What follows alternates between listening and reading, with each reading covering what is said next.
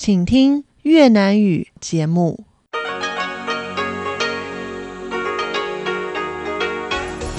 Đây là Đài Phát thanh Quốc tế Đài Loan RTI.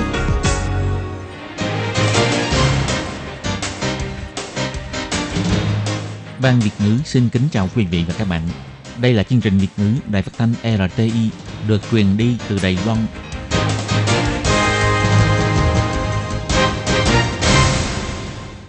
Tường Vi xin chào quý vị và các bạn. Chào mừng các bạn đến với chương trình phát thanh Việt ngữ Đài RTI. Các bạn thân mến, hôm nay là thứ ba, ngày 20 tháng 2 năm 2024, tức là 11 tháng Giêng âm lịch năm Giáp Thìn. Chương trình Việt ngữ của Đài RTI hôm nay sẽ được mở đầu bằng bản tin thời sự Đài Loan. Tiếp theo là các chuyên mục Tiếng Hoa cho mỗi ngày, ống kính rộng và phần cuối cùng của chương trình sẽ được khép lại bằng chuyên mục Điểm hẹn văn hóa. Trước tiên xin mời quý vị cùng theo dõi nội dung tóm lược của bản tin thời sự Đài Loan. Vụ xung đột giữa Đài Loan và Trung Quốc trên biển Kim Môn liệu có làm gia tăng căng thẳng hai bờ eo biển? Thủ tướng Trần Kiến Nhân kêu gọi hai bờ nên xử lý đúng đắn cùng duy trì an ninh vùng biển Kim Môn, Hà Môn. Tương bình khai mạc triển lãm sách quốc tế Đại Bắc năm 2024, 6 khu triển lãm cực kỳ ấn tượng. Xác định nhóm chuyển giao nhiệm kỳ tổng thống, tuân thủ nguyên tắc đảm bảo bộ máy chính phủ hoạt động liên tục, bàn giao điều hành nhanh gọn, suôn sẻ. Đại học Trung Hưng Đài Loan phát hiện ra loài mối mới ở Đài Loan. Sau 16 năm, thành phố Đài Nam đăng cai tổ chức lễ hội đèn lồng Đài Loan năm 2024. Dự kiến vào ngày rằm tháng Giêng 24 tháng 2 chính thức khai mạc. Cuối cùng là trẻ em chào đời chưa kịp lớn thì đã chết vì chiến tranh. Liên Hợp Quốc cảnh báo số lượng trẻ em tử vong ở giải Gaza tăng mạnh. Sau đây xin mời cùng theo dõi nội dung chi tiết.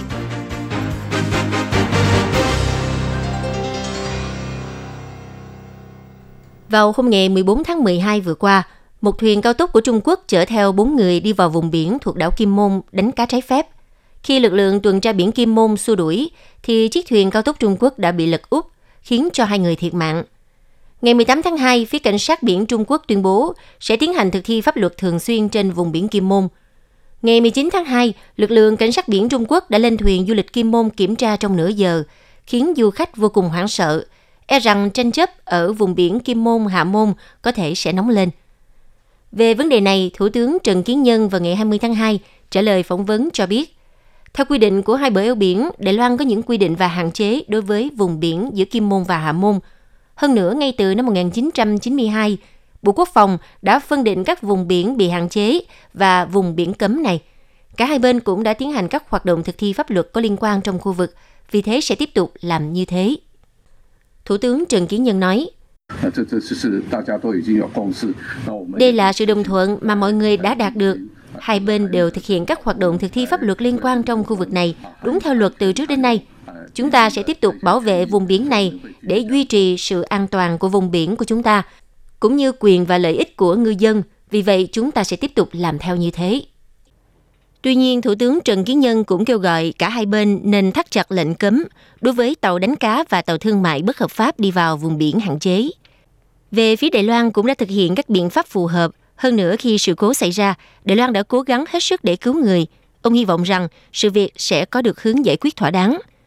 Thủ tướng Trần Kiến Nhân nhấn mạnh, vụ lật thuyền cao tốc Trung Quốc vẫn đang trong quá trình điều tra. Hy vọng hai bờ eo biển Đài Loan nên duy trì an ninh vùng biển Kim Môn, Hạ Môn một cách hợp lý, hợp tác trên tiền đề có qua có lại, để người dân hai bờ eo biển Đài Loan duy trì mối giao lưu lành mạnh và trật tự hơn. Còn về vụ việc một tàu tham quan Kim Môn bị cảnh sát Trung Quốc cưỡng chế kiểm tra, Bộ trưởng Bộ Quốc phòng ông Khu Quốc Chính cho biết vụ việc sẽ do lực lượng tuần tra biển xử lý, vì thế phía quân đội sẽ không chủ động can thiệp. Ông Khu Quốc Chính nhấn mạnh, quan điểm của Bộ Quốc phòng là tránh xảy ra chiến tranh. Nếu sự can thiệp có thể khiến xung đột leo thang, thì Đài Loan không muốn điều đó xảy ra. Song song đó, trong thời gian gần đây, Trung Quốc lại triển khai các cuộc tuần tra chung trên biển và trên không. Theo ông Khu Quốc Chính cho rằng, biện pháp ứng biến quân sự quốc gia cũng đã trở thành trạng thái thường xuyên. Chủ tịch Ủy ban Trung Quốc Viện Hành chính Đài Loan bà Quảng Bích Linh giải thích rằng, tàu tham quan chỉ có hành trình kéo dài 2 giờ và địa điểm thuyền bị kiểm tra thực sự gần với phía Trung Quốc. Nhân viên tuần tra bờ biển sau khi phát hiện trên radar đã lập tức đến hỗ trợ. Ngoài việc bày tỏ sự tiếc nuối về việc Trung Quốc lên tàu kiểm tra đã làm tổn thương tình cảm của người dân, bà Quảng Bích Linh cũng nhấn mạnh nếu tàu của Đài Loan sau này tiếp tục gặp phải sự kiểm tra của cảnh sát biển Trung Quốc, thì tàu có thể chiếu theo quy trình tiêu chuẩn, không dừng lại hoặc điều khiển sang hướng khác và lập tức thông báo cho lực lượng tuần tra biển Đài Loan đến hỗ trợ. Hội chợ sách quốc tế Đài Bắc năm 2024 đã được khai mạc vô cùng hoành tráng vào ngày 20 tháng 2 tại nhà triển lãm số 1 thuộc Trung tâm Thương mại Thế giới Đài Bắc TWTC. Bộ trưởng Bộ Văn hóa Đài Loan ông Sự Triết hôm qua ngày 19 tháng 2 đã giới thiệu với truyền thông về 6 khu triển lãm đặc biệt, bao gồm khu triển lãm quốc gia chủ đề Hà Lan. Hoan nghênh người dân đến tham quan triển lãm từ ngày 20 tháng 2 đến ngày 25 tháng 2. Mời mọi người đến chung vui bữa đầy tiệc tri thức vô cùng hoành tráng tại Đài Bắc. Tại khu chủ đề quốc gia Hà Lan của hội chợ sách năm nay, sử dụng vật liệu có thể tái chế để tạo ra một khu triển lãm xanh. Các tấm rèm xung quanh thể hiện phong cách cổ điển của Hà Lan và bản sao bản đồ cổ quý hiếm với ba chủ đề chính là năm 1624, đa dạng và hòa nhập, thiết kế Hà Lan và sự phát triển bền vững, thể hiện lịch sử của thời đại khám phá địa lý châu Âu, 400 năm lịch sử kinh điển của Hà Lan và Đài Loan – trong thời gian triển lãm còn mời đến các tác giả văn học nổi tiếng của Hà Lan đến giao lưu với độc giả Đài Loan. Còn khu triển lãm sách văn học do Viện Bảo tàng Văn học Đài Loan phụ trách có chủ đề Nhân tuyển chi văn, nhằm dẫn dắt người đọc hiểu các tác phẩm văn học được phát hiện và quảng bá như thế nào trong cuộc sống hàng ngày của chúng ta. Khu triển lãm chủ đề kỹ thuật số sẽ cho độc giả tự trải nghiệm tạo ra cuốn sách phiêu lưu của riêng mình thông qua tương tác cá nhân. Còn khu chủ đề dành cho trẻ em tái hiện khung cảnh bến tàu thời Trung Cổ ngay trong khuôn viên, cho phép khách tham quan trải nghiệm niềm vui đọc sách rộng mở. Ngoài ra, khu triển lãm chủ đề nhân quyền cũng rất ấn tượng với trục chính là viết và vẽ nhân quyền, sẽ trưng bày kết quả quá trình ươm tạo các workshop truyện tranh về nhân quyền của Bảo tàng Nhân quyền Quốc gia trong những năm gần đây. Các nạn nhân chính trị, nhà văn và học giả cũng sẽ được mời đến tham dự triển lãm, cùng thảo luận về các bản dịch đa dạng về lịch sử khủng bố trắng và giá trị phổ quát của các vấn đề nhân quyền. Bộ trưởng Bộ Văn hóa ông Sử Triết cho biết, quy mô triển lãm sách năm nay lớn hơn những năm trước. Ngoài ra cũng là dịp kỷ niệm 400 năm ngày gặp gỡ giữa Đài Loan và Hà Lan. Quốc gia chủ đề cũng sẽ là quốc gia Hà Lan. Bộ trưởng ông Sử Triết nói,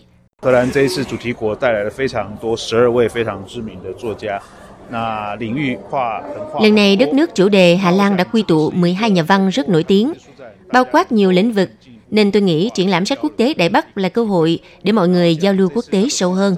Triển lãm lần này, các gian hàng trưng bày đều thú vị hơn trước. Chúng tôi hy vọng rằng triển lãm sẽ là một bữa tiệc tri thức hoành tráng khởi đầu năm mới cho tất cả mọi người và cũng là một sự kiện trọng đại đối với ngành xuất bản Đài Loan. Bên cạnh đó, đồng xu văn hóa đã bắt đầu được nhận lãnh kể từ đầu năm. Bộ trưởng cũng khuyến khích các bạn trẻ từ 16 đến 22 tuổi hãy sử dụng triệt để đồng xu văn hóa do Bộ Văn hóa cấp phát để mua cho mình một cuốn sách hay trong triển lãm. Liên quan đến công tác chuẩn bị bàn giao quyền điều hành nhiệm kỳ tổng thống kỳ thứ 16, người phát ngôn văn phòng phủ tổng thống bà Lâm Duật Thiện ngày 19 tháng 2 cho biết, cuộc họp bàn giao đầu tiên đã được tổ chức tại văn phòng tổng thống để xác nhận các thành viên thuộc nhóm bàn giao nhiệm kỳ tổng thống sắp mãn nhiệm và tổng thống kế nhiệm. Công việc bàn giao sẽ được triển khai theo nguyên tắc đảm bảo công tác sự vụ của chính phủ hoạt động liên tục và bàn giao quyền điều hành một cách suôn sẻ. Phó Tổng thống ông Lại Thanh Đức đã giành chiến thắng trong cuộc bầu cử Tổng thống năm 2024 và sẽ nhậm chức vào ngày 20 tháng 5 sắp tới. Người phát ngôn văn phòng phủ Tổng thống bà Lâm Duật Thiện cho biết, Tổng thống Thanh Văn gần đây đã chỉ thị cho nhóm điều hành dốc sức hỗ trợ cho nhóm của ông Lại Thanh Đức, lập kế hoạch hợp lý và xử lý công việc bàn giao theo các quy định liên quan và tham khảo công tác bàn giao của những nhiệm kỳ trước để đảm bảo việc bàn giao quyền điều hành giữa hai nhiệm kỳ tổng thống thứ 15 và 16 diễn ra suôn sẻ. Người phát ngôn văn phòng phủ tổng thống bà Lâm Dục Thiện nói, 总统府将秉持政务持续运作及顺利交接的原则，启动交接工作。而针对国防、外交、Văn phòng Tổng thống sẽ bắt đầu công việc bàn giao theo nguyên tắc, đảm bảo công việc của chính phủ hoạt động liên tục và bàn giao suôn sẻ, đồng thời sẽ thông báo tóm tắt cho Tổng thống đắc cử ông Lại Thanh Đức nội dung các chính sách quan trọng về an ninh quốc gia và các vấn đề liên quan như quốc phòng, đối ngoại và hai bờ eo biển. Ngoài ra, đối với các nghị đề chính trị quốc gia đang được xã hội đặc biệt quan tâm hiện nay, Hai nhóm cũng sẽ trao đổi chặt chẽ ý kiến nhằm đảm bảo công tác vận hành các vấn đề quốc gia trong tương lai của bộ máy nhà nước được xuyên suốt và tiến triển thuận lợi.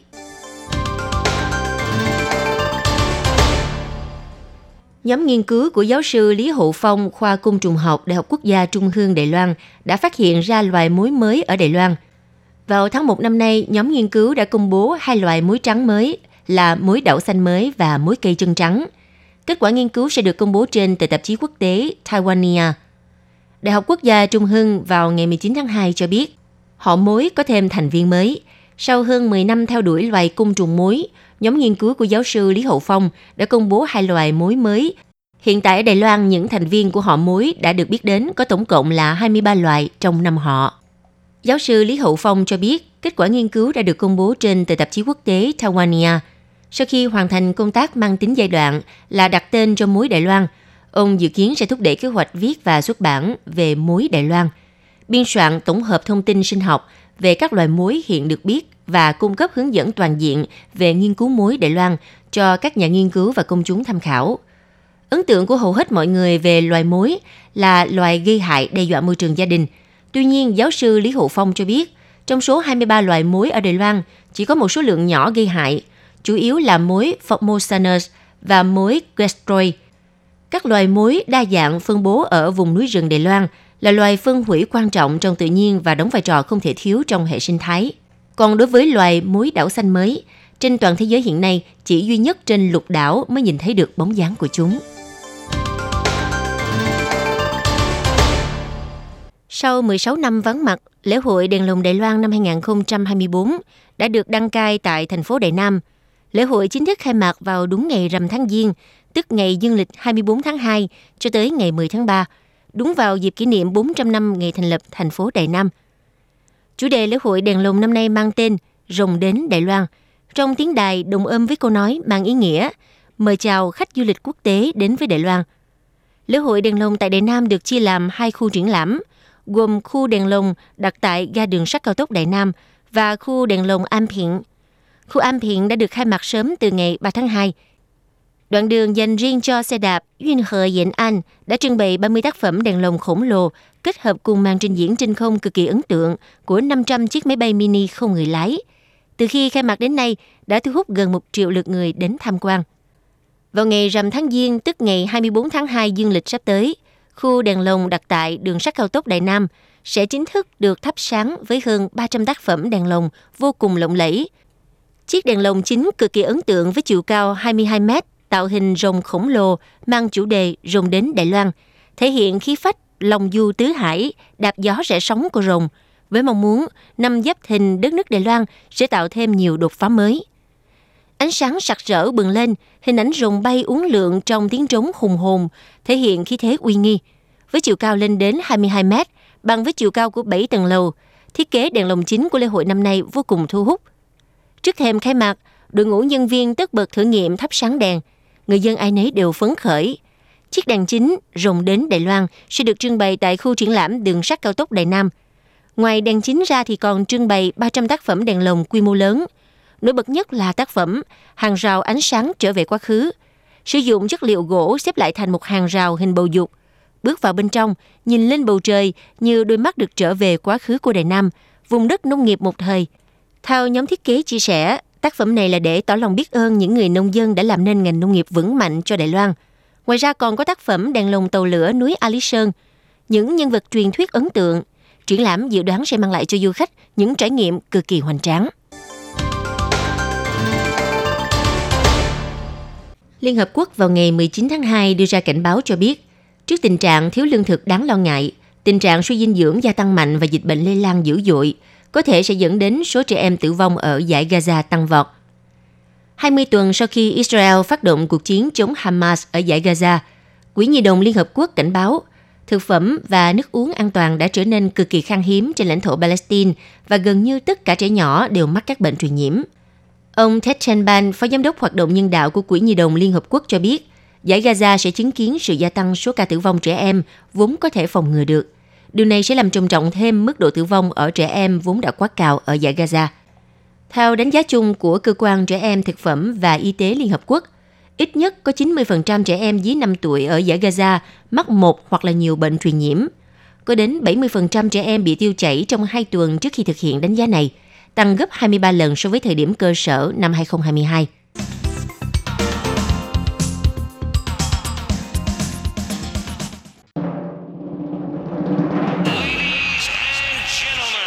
Quý vị đang đón nghe chương trình Việt ngữ Đài RTI truyền thanh từ Đài Loan.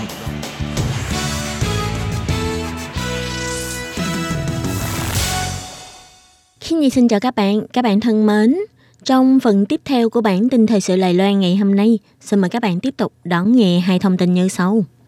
Hơn một năm sau chính sách mới, Trương Hóa vẫn còn nhiều vụ tai nạn liên quan đến xe điện hai bánh cỡ nhỏ, khiến 8 người thiệt mạng. Lao động di trú có thể xin giấy phép tái nhập cảnh nhiều lần từ ngày 1 tháng 1 năm 2024. Và sau đây xin mời các bạn cùng đón nghe phần nội dung chi tiết của bản tin ngày hôm nay. Xe điện hai bánh cỡ nhỏ trở nên phổ biến, số vụ tai nạn liên quan cũng không ít. Chỉ tính riêng huyện Chương Hóa, trong năm 2022 đã có 5 vụ và trong năm 2023 có 6 vụ, khiến cho tổng cộng là 11 người tử vong trong vòng 24 giờ sau khi tai nạn. Chỉ mới vừa bước sang năm 2024, vào ngày 21 tháng Giêng vừa qua, trên đường Xiên Công xã Sinh Cận, Trương Hóa đã xảy ra một vụ tai nạn khiến hai lao động di trú tử vong. Hai lao động di trú người Indonesia cùng ngồi trên xe điện hai bánh cỡ nhỏ và cùng đi ngược chiều trên đường Xiên Công, bị một người đàn ông họ Tăng điều khiển xe hơi vượt tốc độ đụng phải. Hai lao động di trú sau khi được đưa đến bệnh viện cấp cứu vẫn không qua khỏi. Cảnh sát cho biết hai lao động di trú thiệt mạng trong vụ tai nạn này đã vi phạm ba điều luật giao thông, lần lượt là chở người khi đi xe điện hai bánh cỡ nhỏ, thứ hai là chưa đội nón bảo hiểm và thứ ba là đi ngược chiều. Cảnh sát cũng chỉ ra khi điều khiển xe điện hai bánh cỡ nhỏ, nếu đo nồng độ cồn phát hiện vượt mức quy định, sẽ bị phạt từ 1.200 đại tệ cho đến 2.400 đại tệ. Nếu nồng độ cồn trong cơ thể vượt mốc 0,25ml trên một lít khí thở hoặc điều khiển phương tiện sau khi đã uống rượu rồi gây tai nạn, thì đều là vi phạm quy định về tội gây nguy hiểm nơi công cộng theo luật hình sự.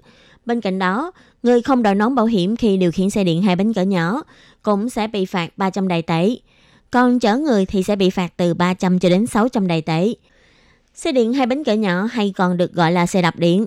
Trước đây, loại phương tiện này không nằm trong diện bắt buộc quản lý. Người điều khiển phương tiện không cần phải có bằng lái, không cần phải đóng thuế và cũng không có quy định rõ ràng về xử phạt khi vi phạm. Hoặc có thì mức phạt rất nhẹ, nên rất nhiều người dân đều mua và sử dụng loại phương tiện này. Vì thế cũng thường xuyên xảy ra tai nạn giao thông liên quan đến xe đạp điện. Bộ Giao thông đã đưa ra biện pháp quản lý đối với xe điện hai bánh cỡ nhỏ. Theo đó, xe điện hai bánh cỡ nhỏ cũng phải đăng ký biển số xe. Trung tâm Quản lý Phương tiện Giao thông Đường bộ huyện Chương Hóa bày tỏ, để khuyến khích người dân chủ động đăng ký biển số, nếu người dân đi mua bảo hiểm bắt buộc và hoàn thành đăng ký biển số trong khoảng thời gian từ ngày 30 tháng 11 năm 2022 cho đến ngày 31 tháng 12 năm 2023 sẽ được miễn lệ phí đăng ký là 450 đại tệ. Đồng thời, đối với những chiếc xe đã được đưa vào sử dụng từ trước đó, có thể đăng ký biển số bổ sung đến ngày 1 tháng 12 năm 2024. Trong tương lai, nếu chủ xe chưa đăng ký sẽ bị xử phạt từ 1.200 đại tệ cho đến 3.600 đại tệ và xe sẽ bị cấm lưu thông trên đường.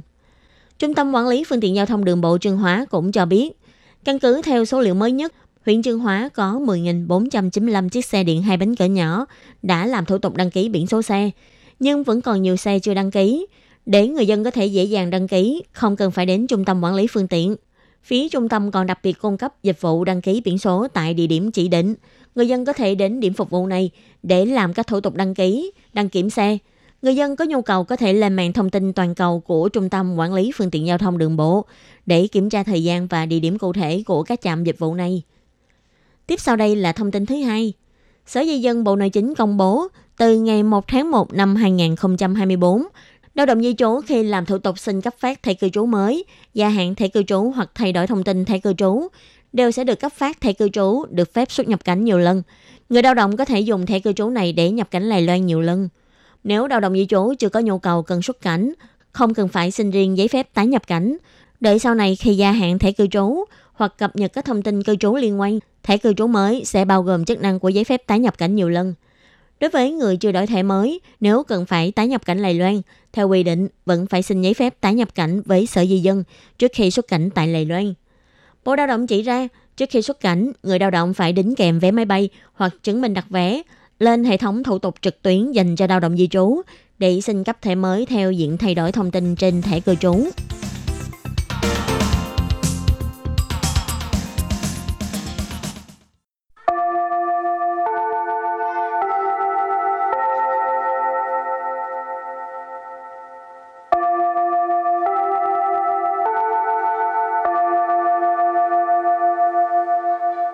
Xin mời quý vị và các bạn đến với chuyên mục Tiếng Hoa cho mỗi ngày do Lệ Phương và Thúy Anh cùng thực hiện.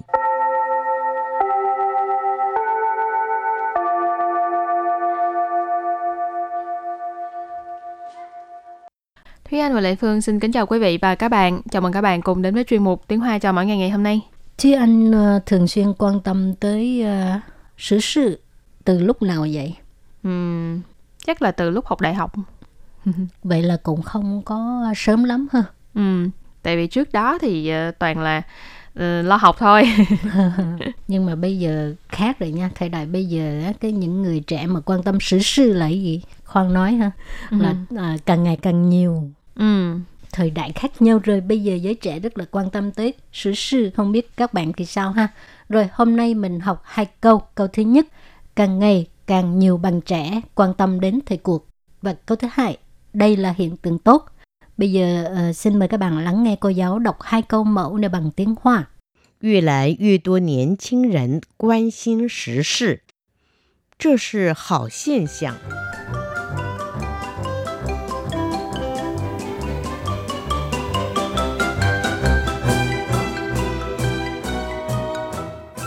Và bây giờ thì xin giải thích hai câu mẫu của ngày hôm nay. Câu đầu tiên đó là 越来越多年轻人关心时事。越来越多，越来越 là một cái uh, ngữ pháp dùng để chỉ cái sự tăng tiến ha, có nghĩa là càng lúc càng. 越来越多 là càng lúc càng nhiều hoặc là càng ngày càng nhiều. 年轻人 Niên轻人 là người trẻ tuổi, thanh niên, bạn trẻ. Quan xin Quan xin là quan tâm. Sử sự Sử sự là thời cuộc hoặc là thời sự, những cái chuyện bây giờ trong xã hội ha. 越来越多年轻人关心时事。越来越多年轻人关心时事。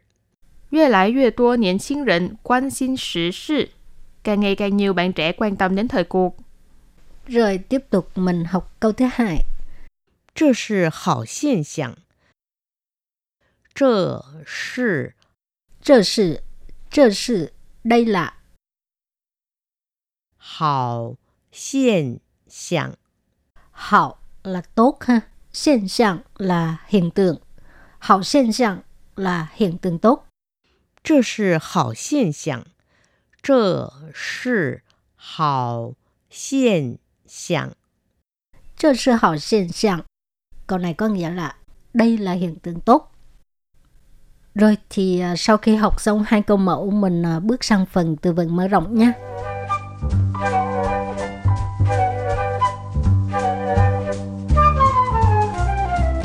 Từ đầu tiên đó là từ 政治，政 治， trần trị. Trần trị có nghĩa là chính trị.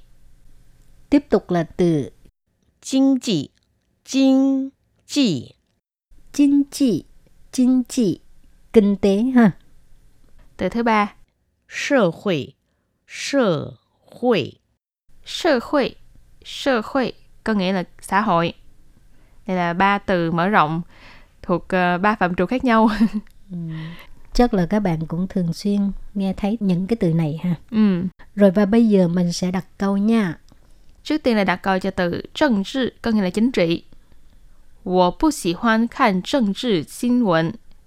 我不喜欢看政治新闻. Câu này có nghĩa là mình không có thích xem tin thời sự chính trị. 我 là mình, tôi. 不喜欢 là không thích. 喜欢 là thích ha. 不 là phủ định. 不喜欢 không thích.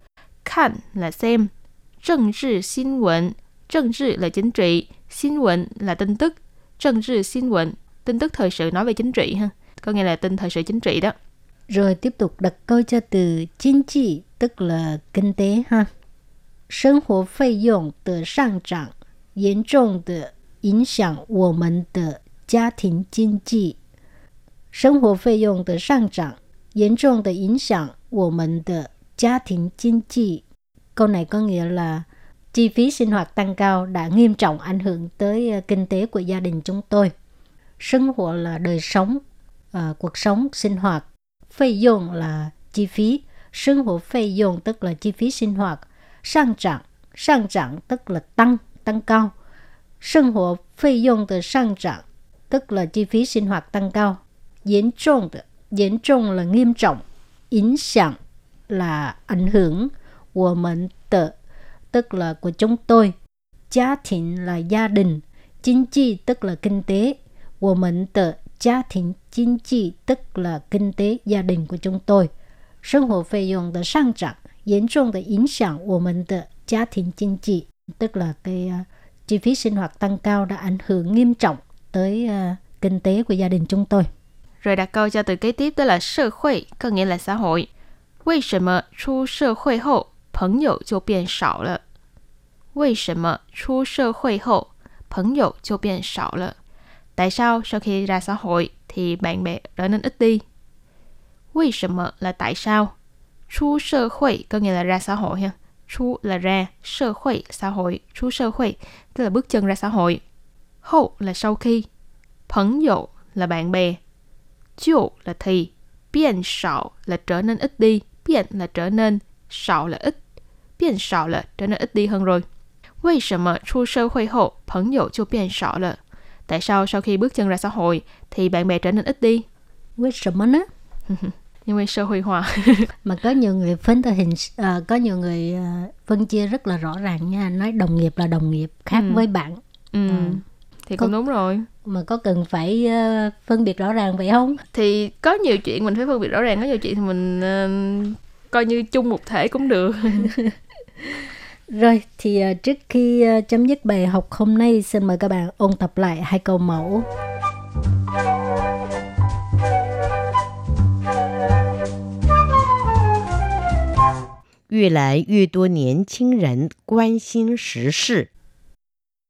Yu lai 来越多，越来越 là một cái uh, ngữ pháp dùng để chỉ cái sự tăng tiến ha, có nghĩa là càng lúc càng. 越来越多 là càng lúc càng nhiều hoặc là càng ngày càng nhiều. 年轻人，年轻人 là người trẻ tuổi, thanh niên, bạn trẻ. 关心，关心 là quan tâm. 时事，时事 là thời cuộc hoặc là thời sự, những cái chuyện bây giờ trong xã hội ha. 越来越多年轻人关心时事。越来越多年轻人关心时事。越来越多年轻人关心时事. Càng ngày càng nhiều bạn trẻ quan tâm đến thời cuộc. Rồi tiếp tục mình học câu thứ hai. 这是好现象。这是，这是，这是 đây là 好现象。好 là tốt ha, hiện象 là hiện tượng. 好现象 là hiện tượng tốt. 这是好现象，这是好现 象，这是好现象。Câu này có nghĩa là đây là hiện tượng tốt.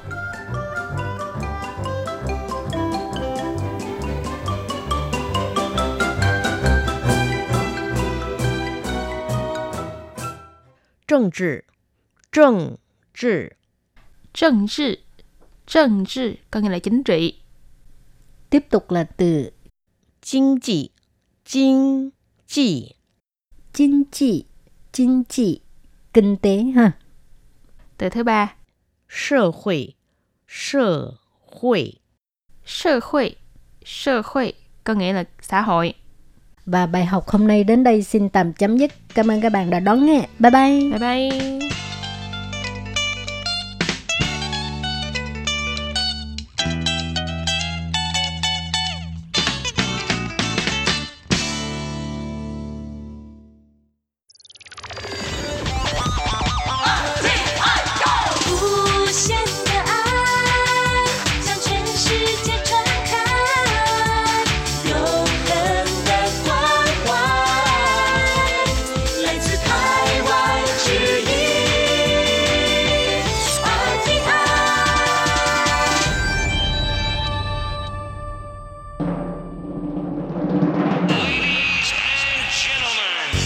Đang đón nghe chương trình Việt ngữ Đài RTI truyền thanh từ Đài Loan.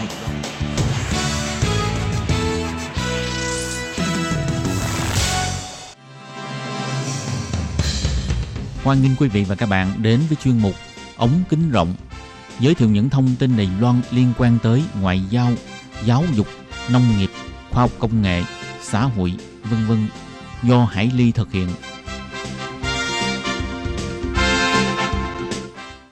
Các bạn thân mến, Hải Ly xin chào các bạn. Hoan nghênh các bạn lại đến với chuyên mục ống kính rộng vào thứ ba hàng tuần. Thưa các bạn thì ờ, để nối tiếp cho đề tài vào tuần trước trong buổi phát hôm nay, Hải Ly xin mời các bạn tiếp tục theo dõi cuộc trò chuyện của Hải Ly với hai di dân mới người Việt là bạn Nguyễn Hồng Vân đến từ Lín Khẩu, Đào Viên và bạn Trần Trân Trân đến từ Sù Lín, thành phố Tân Bắc. Thì ờ, trước khi tiếp tục nghe Hồng Vân và Trân Trân chia sẻ những cái điều chiêm nghiệm và những cái lĩnh ngộ, những cái trải nghiệm của các bạn khi mà các bạn tiếp xúc và dần dần học cách à, pha trà và uống trà một cách tinh tế. Chúng ta hãy quay lại một chút với lại cái câu hỏi còn đang dở dang vào cuối buổi phát tuần trước thì à, Hồng Vân đã chia sẻ rồi.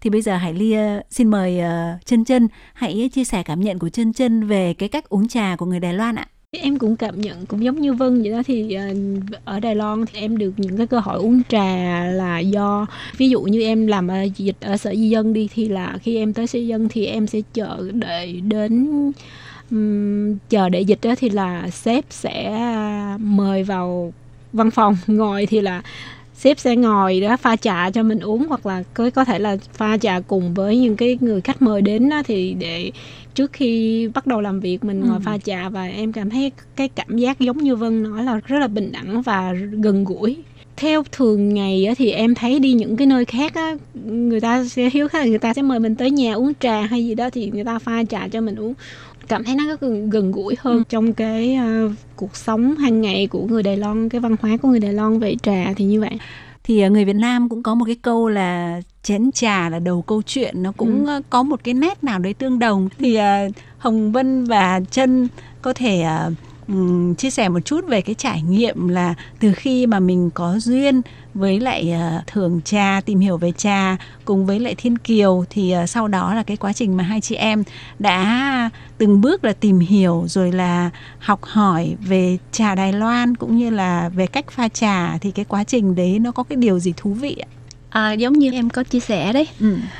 tự nhiên đập vào mắt em là một cái bàn trà thật sự là cái bàn trà đó là chân thiện mỹ ừ. tất cả những gì nói trên bàn trà đều là xuất phát từ đáy lòng và xuất phát từ cái thiện. Và cái mỹ mà em thích nó là rất là đơn giản rất là mộc mạc. À, hồi nãy chị em mình chia sẻ bên ngoài ví dụ như những cơ sở này nọ uống trà là khác. Ừ. còn vào cái bàn trà đạo lại là một cái phong cách khác nữa. Trước tiên là em thấy thích. Thích xong rồi bắt đầu em em thích ngửi trà trước. Em rất là thích cái hương trà. Với lại à, thiên kiều cũng dẫn dắt những dòng trà rất là sạch và rất là thơm. Cho nên em hửi trước em thấy cái mùi hương nó đơn giản như vậy mà hồi xưa mình bận biệu quá, mình không có. Em cảm thấy khi mà em ngồi lên bàn trà, em quay về các cái giác vị nha. Mũi mình hửi được mùi, rồi xong miệng mình có thể nếm được cái hương vị trà, rồi mắt nhìn vào những cái đẹp, rồi à, cái cảm xúc, rồi cái sự chuyên chú vào mỗi cái động tác trên cái bàn trà đấy. Thì từ lúc em cảm thấy em ngửi trà xong, đó bắt đầu em, bắt đầu em thưởng thức uống trà. Lúc đấy thì chưa biết thưởng thức đâu. Nhưng mà từ từ uống xong à mình phân biệt à cái này là dòng trà sống dòng trà chín rồi à, cái trà cao sơn là nó nó nó ngọt thanh nó ngọt như thế nào. Rồi cái dòng trà mà ô long mà sưởi qua hoặc là cái trà mà nó chuyển hóa qua rồi nó như thế nào. Rồi à, những cái trà lâu năm nữa. Thì từ từ bạn Thiên Kiều là dẫn dắt tụi em biết thưởng thức. Thưởng thức xong rồi á, thì em cảm thấy bạn Thiên Kiều pha ra cái trà nào uống cũng rất là ngon hết. Mà tại sao mình cũng về mình pha ra mà cái mùi nó không có giống? Thì lúc đó bắt đầu mới đi theo đi học. Rồi bắt đầu mới chú ý là uh, cái thời gian cái lượng trà mình pha bao nhiêu cái nước pha bao nhiêu. Rồi uh, cái thời gian mình để bao lâu. Rồi cái trà nào thì bao nhiêu độ trà nào thì cần nóng trà nào thì cần để cho nó nguội tí xíu xong bắt đầu từ từ thì mới pha theo cái khẩu vị mà mình thích. Thì trong cái quá trình đó thì em cảm thấy mình cái tâm của mình nó tỉ mỉ hơn. Ừ. rồi uh, chờ đợi mình luyện được cái sự nhẫn nại. Rồi trong cái cách pha trà thì trà đạo mà chị kiểu như uh, trên bàn trà mình những cái tay phải tay trái phải uh, đồng đồng đồng hành với nhau. Ừ. thì cảm thấy cái não bộ của mình nó hoạt động cũng cũng tốt hơn chuyên tâm vào hơn. Bình thường mình làm cái gì cũng nhanh nhanh hết. Mình tưởng mình làm nhanh là giỏi nhưng mà không phải. Thì vào bàn trà thì phải chậm. Khi mà mình chậm lại thì cái tay sẽ bị rung. Cho nên ý thì ra không phải nhanh là giỏi mà là chậm cũng là một cái cần mình phải học cần phải học. Tất cả đều phải học hết. Rồi bắt đầu mình phải chú ý mình quay ngược lại chính mình mình kiểm soát được bản thân mình. Từ sống chậm lại em cảm thấy từ đó là xuyên suốt là em thấy trà đưa vào cuộc sống của em cảm thấy rất là bổ ích mm. yeah. có nghĩa là một uh, trong những cái rất là quan trọng đó là làm cho mình yeah. học cách sống chậm lại yeah. và mình nhìn nhận lại nhiều các cái vấn đề ở trong cuộc sống và yeah. nhìn nhận lại chính bản thân mình. Dạ. Yeah. Ừ, có cơ để... hội quay lại những cái uh, giác quan trên trong trong người của mình.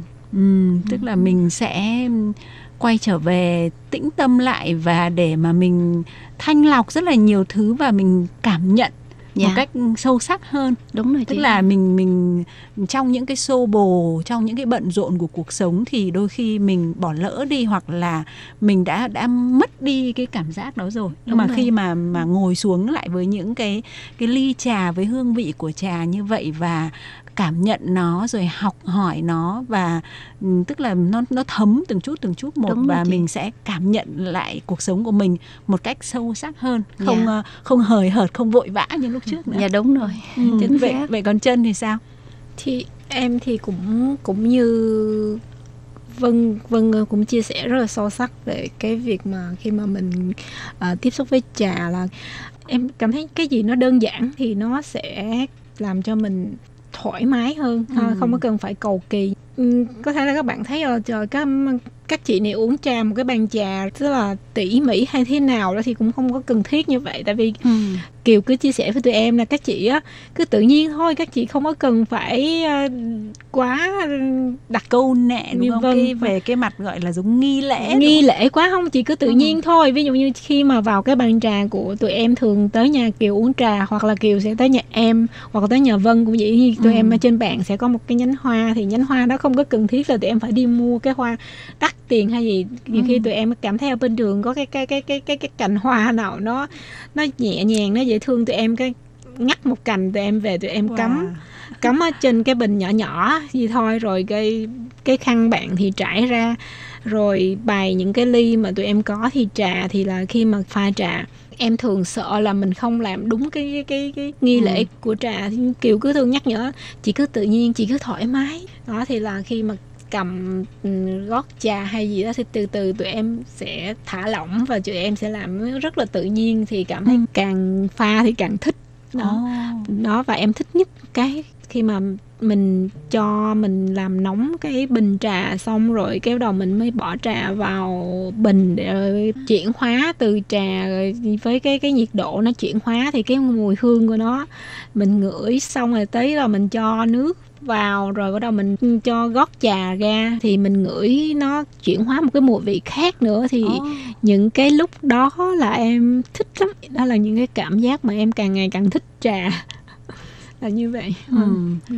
có nghĩa là đối với lại nhóm của thiên kiều uh, Hồng Vân rồi chân chân và mấy chị em nữa thì là cái cách mà các bạn ờ, pha trà và thưởng trà nó không quá câu nệ về cái việc nghi thức. Ví dụ như là uh, theo một số cái quốc gia như là trà đạo của Nhật Bản thì người ta sẽ rất là cầu kỳ trong cái việc là cái nghi thức khi mà pha trà. Thì động tác phải như thế nào phải ừ. rất là uh, mềm mại rồi là phải uh, có một cái động tác tiêu chuẩn nào đó hoặc là uh, không được thế này không được thế kia rất là nhiều những cái quy tắc thì uh, đối với lại cái ờ, việc mà các bạn pha trà cùng với nhau và thưởng trà cùng với nhau như thế thì mình không đặt ra quá nhiều quy tắc à, vâng. như thế đúng không ạ? Dạ vâng. cũng có Kiều sẽ hướng dẫn tụi em những quy tắc cơ bản nhưng mà khi lên bàn trà rồi á thì phải tự tại. Ừ. Quan trọng là mình phải là chính mình trước. Tại vì không ai một bước mà làm được tất cả hết nên mình lên bàn trà ví dụ như hồi nãy trân trân có chia sẻ ví dụ như à, mình thế này đúng không thế kia đúng không? Không có gì là đúng sai trong cái việc này. Ừ. nhưng mà mình từ từ hôm nay mình trưng bày cái bàn trà như vậy mình chấp nhận trước. Lần sau mình muốn khác thì mình sẽ trưng bày kiểu khác. Kiểu như là uh, những chị em tụi em chia sẻ là đã gọi là chân thiện mỹ rồi á thì phải chân với chính mình trước. Mình chấp nhận cái hiện tại của mình. Pha trà như giống như cô giáo kiều và cô giáo của kiều là mấy chục năm nay vẫn là đang tiến bộ tiến bộ. Ừ. tiến bộ hàng ngày tiến bộ đây không phải tiến bộ cho người khác thấy mà là mình biết hôm nay mình tốt hơn ngày hôm qua. Ừ. lần này mình pha mình cảm thấy mình hài lòng hơn lần trước là kiều cho tụi em được cái sự tự tại đó. Ừ. không có phải là câu nệ nhưng mà nó cũng có một số quy định nhất định trong cái cái bàn trà. Oh, ví dụ như những quy định như thế nào? Giống như tụi em là phải hai tay là phải đồng hành với nhau. Ví dụ như mình rót trà bên phải là mình dùng tay phải rót trà bên trái là mình phải chuyển chuyển qua bên trái là chuyển qua tay trái. Mà lúc nào hai tay ví dụ như chị cầm cái ly trà lên chị không có trực tiếp chị rót ra ừ. nhưng mà chị phải ổn định lại. Cái ly trà mình ổn định xong mình phải tịnh cho cái trà nó lắng lại xong bắt đầu mình mới đưa ra rót.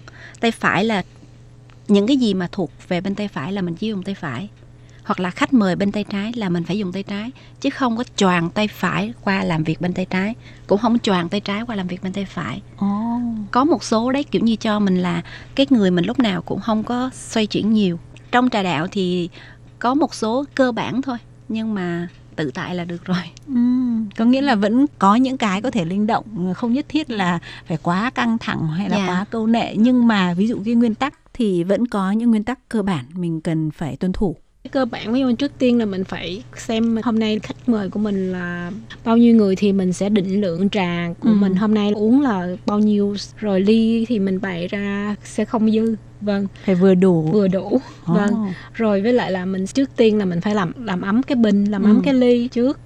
Rồi nếu mà nếu mà trà trà xanh hoặc là à, trà đông phương mỹ nhân thì mình sẽ không cần phải rửa trà trước. Nhưng mà khi mà mình uống trà à, phổ nhĩ thì mình phải rửa rửa trà ờ, là tức là tráng gọi là tráng trà tráng không? trà vâng ừ. vâng tráng tức là trà đổ một lần nước nóng vào xong rồi đổ đổ, đổ đi. Vâng ạ. Ừ. vâng làm ấm ly rồi xong rồi mới tráng. Vậy sau khi mà mình à, rót trà ra thì sẽ có những cái, cái động tác là mình nếu mà tụi em thì tụi em sẽ ngửi cơ hôm nay là trà của mình cái cái hương vị như thế nào và nếu như mà ờ, bạn trà của mình muốn thưởng thức cái mùi vị của trà hôm nay với lại những cái có thể là mình uống ờ, vài ba nước thì là ừ. mình sẽ nước đầu nó cái hương vị như thế nào nước sau hương vị như thế nào thì tụi em có những cái động tác để mời bạn là ngửi ngửi ừ. cái hương vị của trà ừ. chị, chị Hải Ly hỏi một chút là cái động tác mà mình mình ngửi cái hương trà đó thì mình sẽ ngửi theo kiểu như thế nào bởi vì khi mà một cái ấm trà mình mình pha là để cho sau đó mình sẽ mời tất cả mọi người uống yeah. Dạ. thì mình sẽ rót ra một cái chén riêng của mình để mình ngửi hay là mình mở nắp cái ly trà chung ra đấy để mình ngửi hay là mình phải ngửi như thế nào ngửi trà có ba cái giai đoạn ừ. lần đầu tiên là khi mà trà mà nó còn mới nó còn sống á là tụi em sẽ hửi trước cái mùi trà đấy là vốn dĩ nó vốn lại là nó mùi như thế này ừ.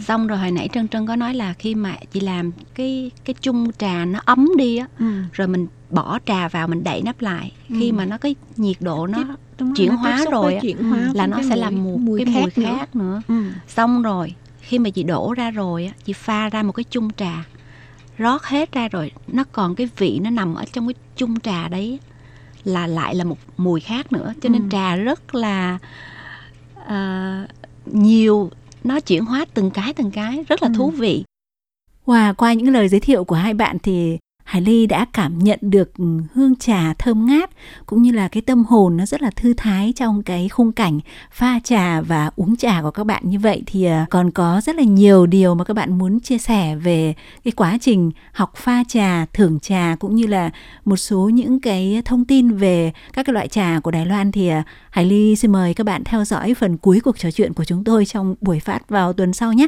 Cảm ơn các bạn và xin hẹn gặp lại.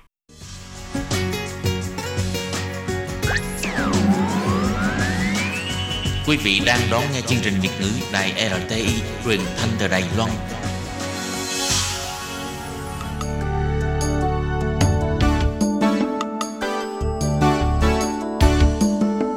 Chào mừng quý vị đến với chương mục Điểm hẹn văn hóa do Khiết Nhi phụ trách.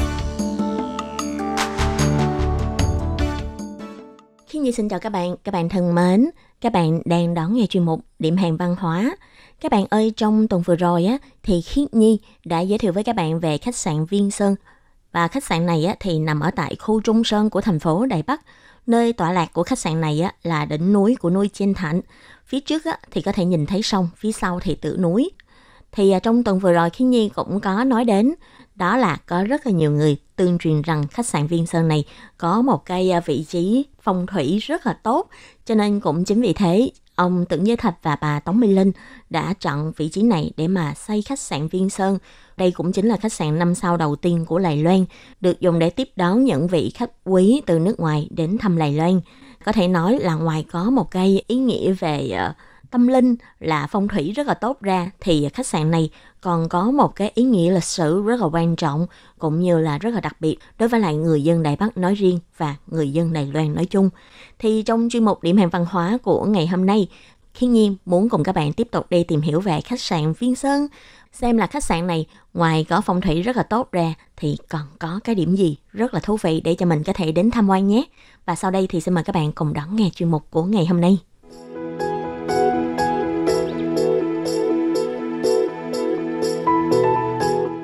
Các bạn biết không, bây giờ khi mà nói đến Đài Bắc á, thì người ta sẽ nghĩ ngay đến tòa nhà 101.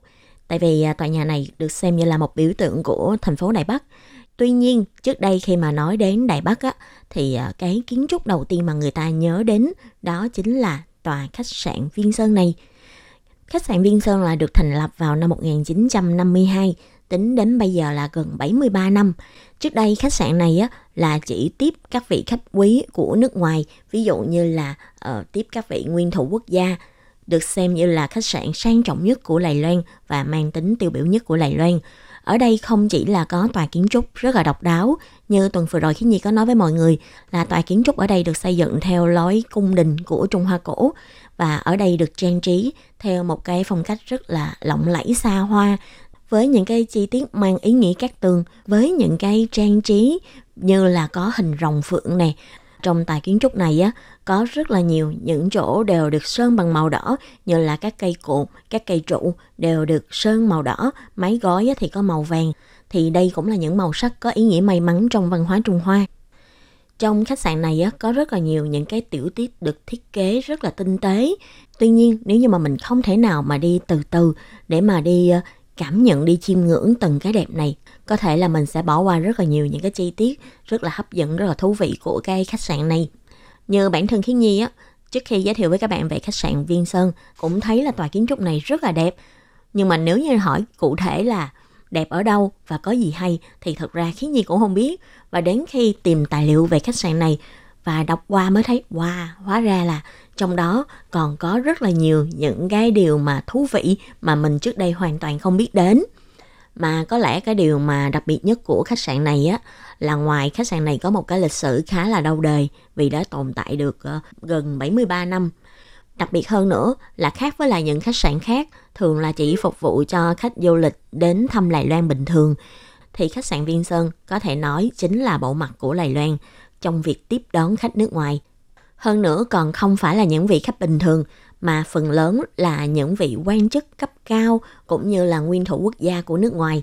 Cho nên là ngoài tòa kiến trúc này ra thì trong đó từ nhân viên phục vụ cho đến những phục vụ ở trong khách sạn cũng sẽ rất là đặc biệt so với lại những khách sạn khác. Nhưng mà các bạn biết không, đối với lại một tòa kiến trúc một khách sạn quan trọng như khách sạn Viên Sơn, nhưng trước năm 2019 thì khách sạn này đã liên tục 24 năm kinh doanh lỗ vốn.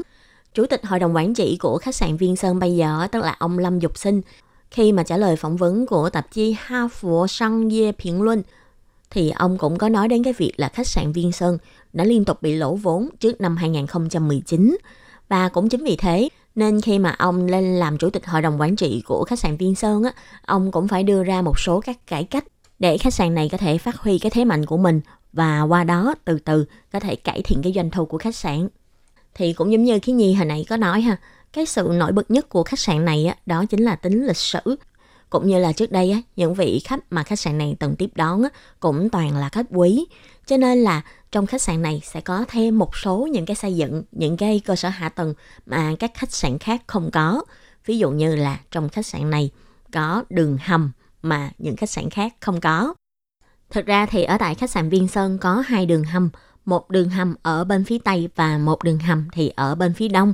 Đường hầm ở bên phía Tây á, thì sẽ đi từ khách sạn Viên Sơn và đi qua con đường hầm để đến được công viên Kiếm Đàm, tức là trên thành cung Duyện. Còn một con đường khác á, là con đường ở bên phía đông thì à, con đường bên phía đông này cũng là đi từ trong khách sạn Viên Sơn, sau đó thì à, đi về một hướng khác. Đích đến của con đường này chính là đi đến nhà cũ của bà Khổng Lệnh Vĩ, tức là tổng giám đốc cũ của khách sạn Viên Sơn trước đây. Và bà Khổng Lệnh Vĩ cũng chính là cháu gái của bà Tống Mỹ Linh, là con gái của bà Tống Ái Linh. Không biết là các bạn có cảm thấy kỳ lạ hay không khi mà khách sạn này á xây khách sạn mà còn phải xây luôn cả một đường hầm như vậy không ha? Thực ra thì con đường hầm của khách sạn Viên Sơn được hoàn thành vào năm 1973. Vào thập niên 70 thì đây cũng là cái giai đoạn đang diễn ra chiến tranh lạnh và tình hình thế giới cũng có rất là nhiều những cái sự biến động khác nhau. Cho nên khi mà khách sạn là một cái nơi chuyên tiếp đón những vị nguyên thủ quốc gia các nước trên thế giới, rất là cần thiết để xây dựng những con đường hầm như vậy để đảm bảo khi mà có những cái việc khẩn cấp thì các vị nguyên thủ quốc gia, các vị quan chức này có thể nhanh chóng rời khỏi khách sạn Viên Sơn cũng như là đi đến một cái nơi an toàn. Và sau này khi mà thế giới đã hòa bình hơn rồi thì thật ra hai con đường hầm này cũng không còn được sử dụng đến nữa. Mãi đến năm 2019 thì bên phía khách sạn Viên Sơn mới chính thức mở cửa để cho người dân có thể đến tham quan hai con đường hầm này.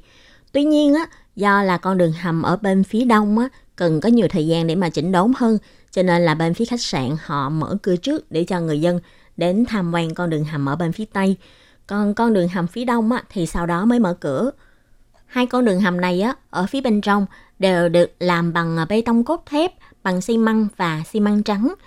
Nghe nói con đường hầm này là do tổng giám đốc trước đây của khách sạn Viên Sơn, tức là bà Khổng Lệnh Vĩ, uh, hay còn được mọi người gọi là Khổng Ơ Sáu Chị, tức là Khổng Nhì Tiểu Thư, thì bà đã tập hợp kiến trúc sư trưởng của khách sạn Viên Sơn, tức là ông Dương Trác Thành, cùng với lại một kỹ sư người Đức, một người mà trước đây đã từng tham gia Thế chiến thứ hai và chuyên làm các công việc là xây dựng lô cốt đến để mà thiết kế cho hai con đường hầm này.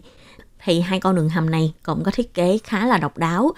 Đó là ở lối vào á, thì có một bên là cầu thang, nhưng mà một bên còn lại á, là cầu trượt để phòng khi mà uh, những cái lúc khẩn cấp quá hay là những cái lúc mà có ai đi lại không có tiện đều có thể thông qua cầu trượt này để di chuyển một cách nhanh chóng hơn.